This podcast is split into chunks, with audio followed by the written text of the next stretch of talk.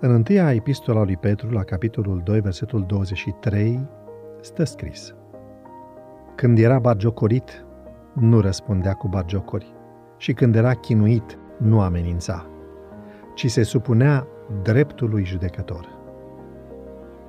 Al doilea război mondial, care a durat între 1939 și 1945, a scris una dintre cele mai violente și pline de curzime pagini ale istoriei omenirii. Numărul victimelor, începând din septembrie 1939, se ridică la mai mult de 60 de milioane de persoane, dintre care mai mult de 40 de milioane au fost civili și aproape 20 de milioane au fost militari. În timpul Holocaustului, 6 milioane de evrei au fost exterminați în lagările naziste ale morții. Explozia bombei de la Hiroshima pe 6 august 1945 a cauzat într-o singură zi moartea a 120 de mii de oameni, aproape toți civili, în afară de miile de răniți.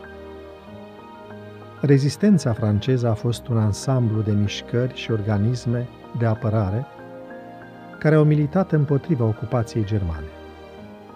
Atentate, catastrofe feroviare, opoziții, dar organizația clandestină creată de Jean Werner, rețeaua Dutch Paris, care acționa împotriva decretului german de exterminare a milioanelor de evrei, a reprezentat o rezistență pașnică. Membrii ei nu și-au mânjit mâinile de sânge.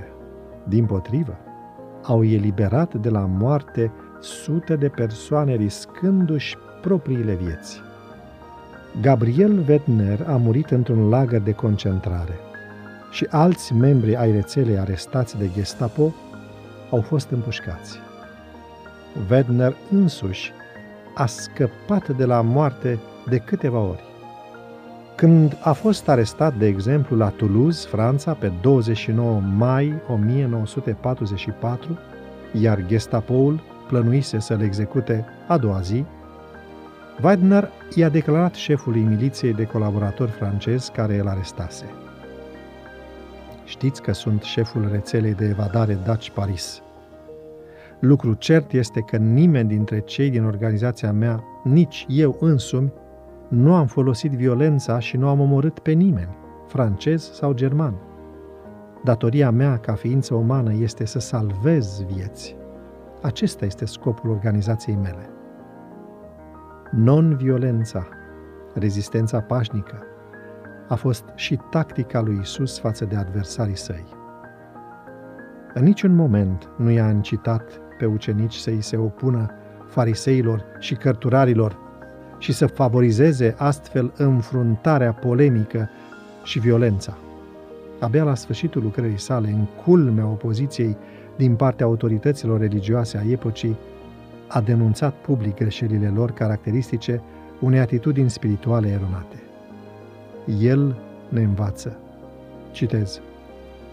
Dar eu vă spun, iubiți pe vrăjmașii voștri, binecuvântați pe cei ce vă blestemă, faceți bine celor ce vă urăsc și rugați-vă pentru cei ce vă asupresc și vă prigonesc. Matei 5, cu versetul 44. Iar Apostolul Petru ne amintește că este important să călcăm pe urmele sale. Și noi suntem datori să respingem orice violență și să proclamăm doar pacea lui Isus. Devoționalul audio de astăzi ți-a fost oferit de site-ul devoționale.ro. Îți mulțumim că ne urmărești!